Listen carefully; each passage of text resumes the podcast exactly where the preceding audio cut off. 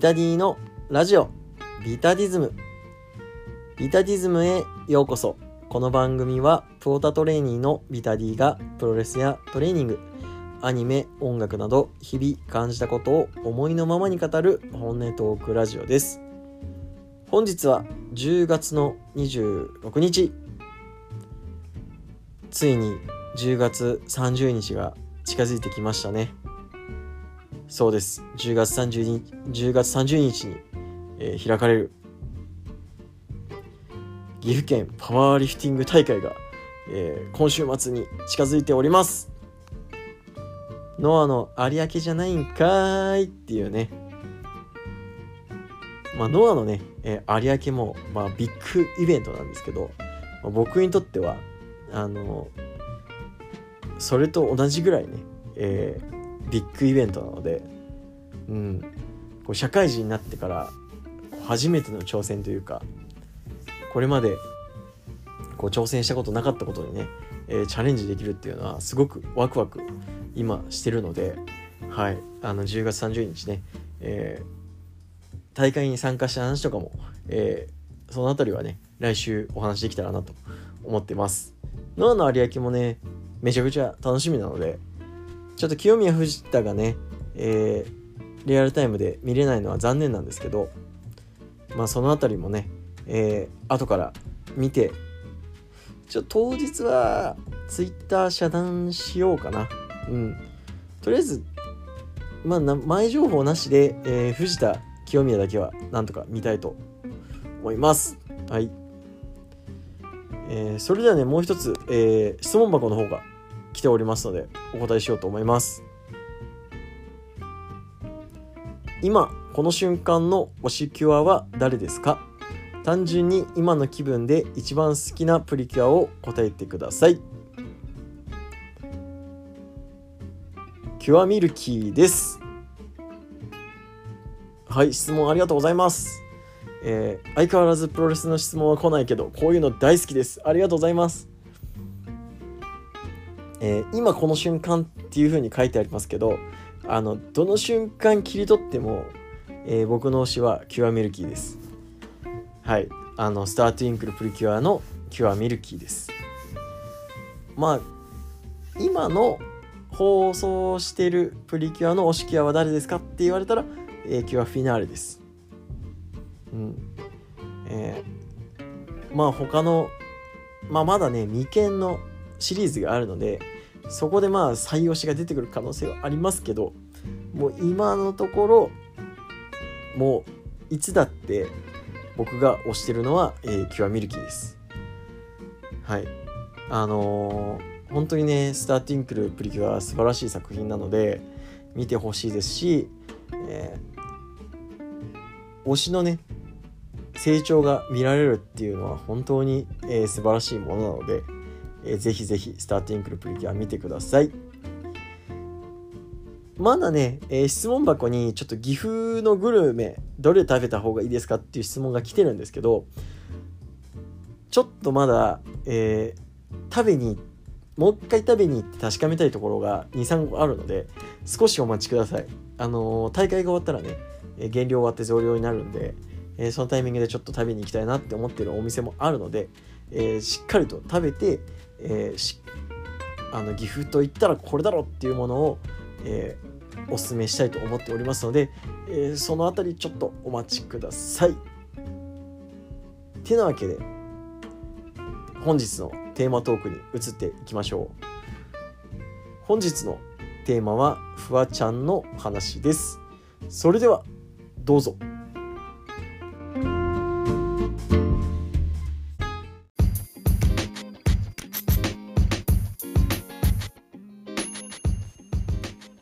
今回のテーマは、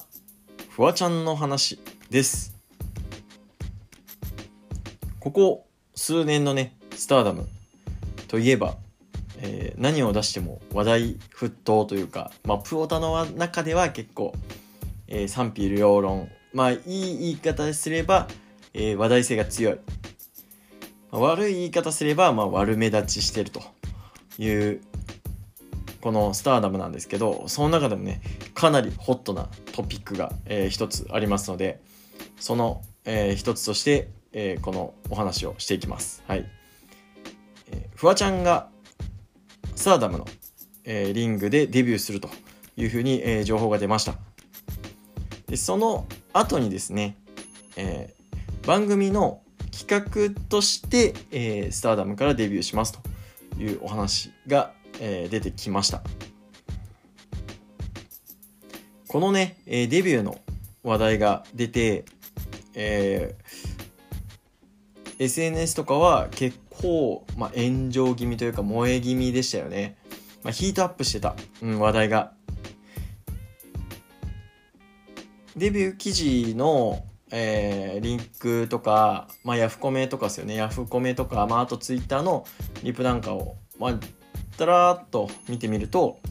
えー、素人がリングに上がるなとか、えー、5ヶ月でデビューなんてデビューするなんて舐めてんのかみたいな、うん、怪我が怖いからやるなみたいな話がね、えー、かなり出てましたね。うん。まずですね、あの、この話をというか、こういうこう燃やし方をしてくる、えー、お人たちに、えー、聞きたいのは、もう実際にこうリングに上がったことがあんのかっていう話ですよね。うん。まあ、あの僕らもねまあ僕もそうですけど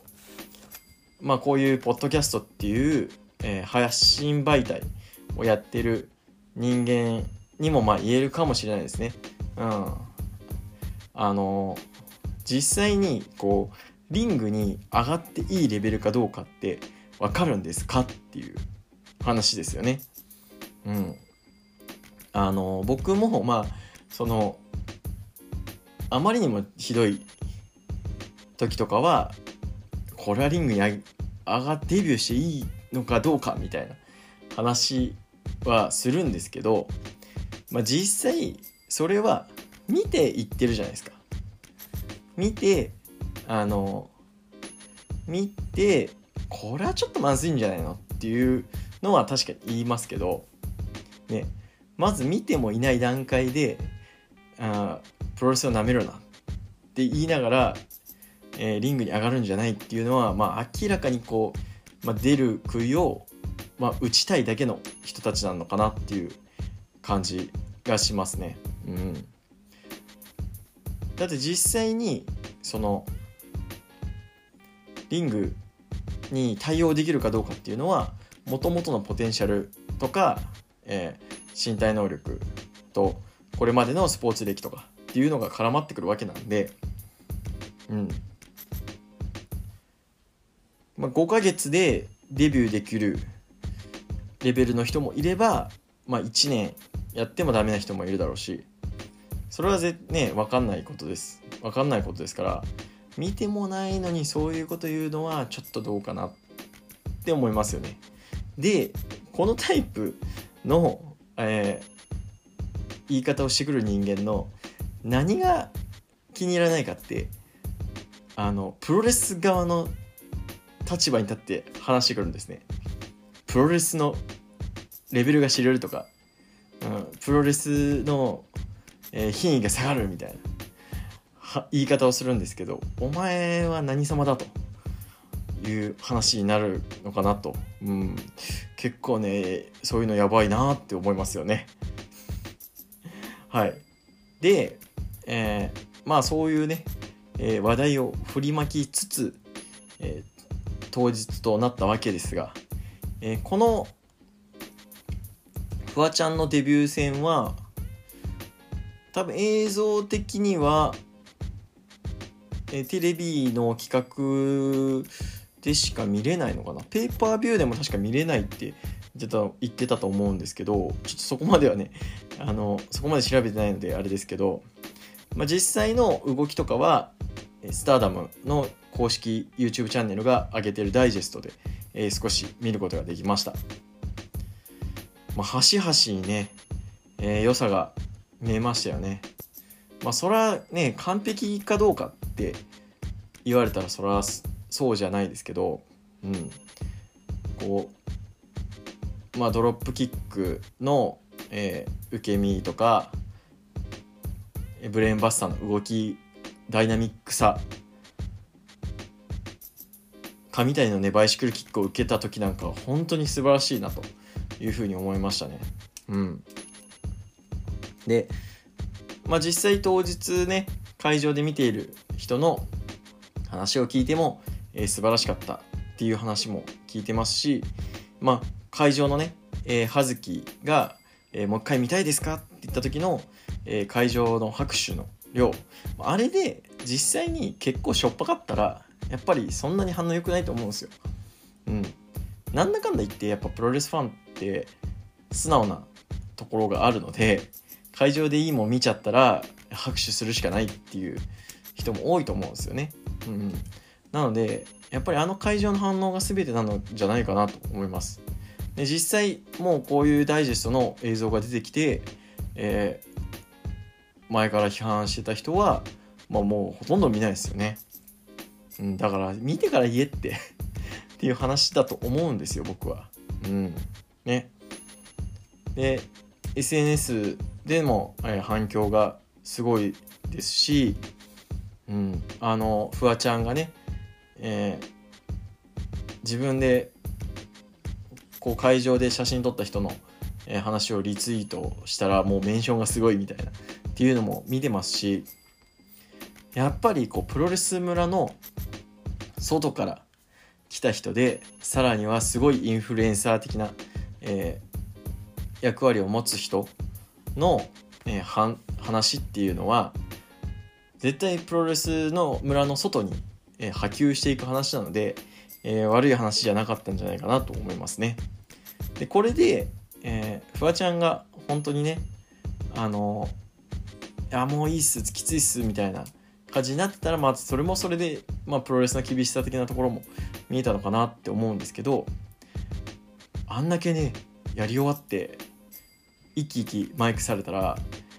こっちとしてはもうネクストを期待せずにはいられなくなっちゃうっていうのが、まあ、プオタの差がなのかなって。うん。まあ、あとは自己プロデュース力っていうのはすごいのかなと。うん。もともと芸人でも何でもないフワちゃんっていう存在がああやってテレビに出てもともとは YouTuber なんでしたっけ？うんまあインフルエンサーとしてね、えー、上り詰めていった人間っていうのはやっぱりこう人試合後のリングパフォマイクパフォーマンス一つとってもやっぱり違うなっていうのを見せてくれましたよね。うん、続きが期待したいですし実際に見に行けるとこがあったら本当に見に行きたいなと思わされるそれダイジェストだけでこうやって思わされるんですからもう会場で見た人はもうかなり期待値爆上がりしちゃったんじゃないかなと思います、まあ、残念なのはね、えー、こう今回このテレビの企画で、えー、フワちゃんがスタダムでデビューしたっていうのが、えー、行列でやってじゃあ、えー、素人の素人っていうか初心者の人があプロレス面白そう女子プロレススタダム面白そうって言って入っていくのに、えー、スターダムのハードルが高いのか低いのかわからないっていうのがちょっと一つ残念なところですよね。えー、スターダムは YouTube にも結構力入れてて、えー、YouTube である程度、えー、試合とかえー、こう試合とか展開ストーリーっていうのは終えるようにはなってますただ実際の、えー、会場に行ったりとか、えー、生の観戦、えー、まあ生観戦だけじゃなくてリアルタイムの観戦ですよね。リアルタイムの観戦ってなるとペーパービューを買わなきゃいけないとかチケット代が高いとかっていうところで、えー、微妙にハードルが高い、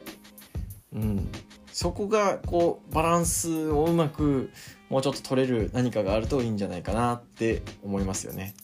もうちょっとこうまあ席が安くてもいいからちょっと遠くてもいいから席が安い。あの値段が安い席があるとかっていうところが、えー、あるといいのかなと思います。まあ、特にね最近はスターダム総選挙とかっていう話題がまた燃えたりしてちょっとっていうところはあるんですけどやっぱりこうやって話題を振りまき続ける、えー、スターダムっていう存在は今のプロレス界になくてはならない、えー、存在なのかなというふうに思います、えー、そんなこんなで今回のテーマトークは以上です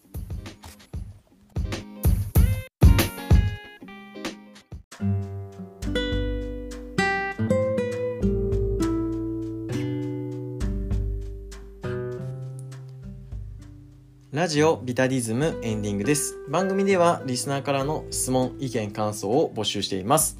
ハッシュタグビタディズムでのツイート、質問箱、リプ DM までどしどしお待ちしています。そんなこんなで第72回いかがだったでしょうか？本当はね、えー、スターダム総選挙の話も一緒にしようかなって思ったんですけど、えー、こっちに関してはマジであの悪い感想しか 出てこなさそうだったのでやめました、まあ、実際に今熱心に追っかけてるわけじゃないっていう部分もあるしその中で、えー、実情というか、まあ、実際の会場の雰囲気とかも分かってない人間がしゃべるのはどうかなと思ったのでその辺はやめておいたんですけど、まあ、本当にねこのスターダムのあのこう話題性の豊富さっていうのは、まあ、わざとやわざと炎上してんじゃねえのかなっていう気もするんですけど、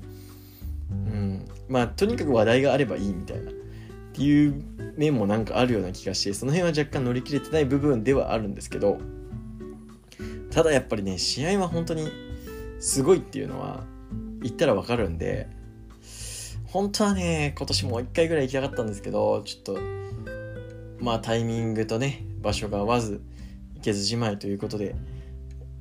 もうそろそろねスターダムのビッグマッチ1個ぐらい行っときたいなと思うしまあもしかしたらちょっと11月の3日の広島のね、えー、ビッグマッチは、えー、僕の、まあ、応援してるちゃんみなが、えー、タイトルに挑戦するのでペーパービュー買ってもいいかななんて思っておりますので気分が乗ったら、えー、レビューやりますので、えー、過度な期待はご用心ということで、え、お待ちください。ということで今回のビタディズムは以上です。この時間のあなたのお相手はビタディでした。さようなら。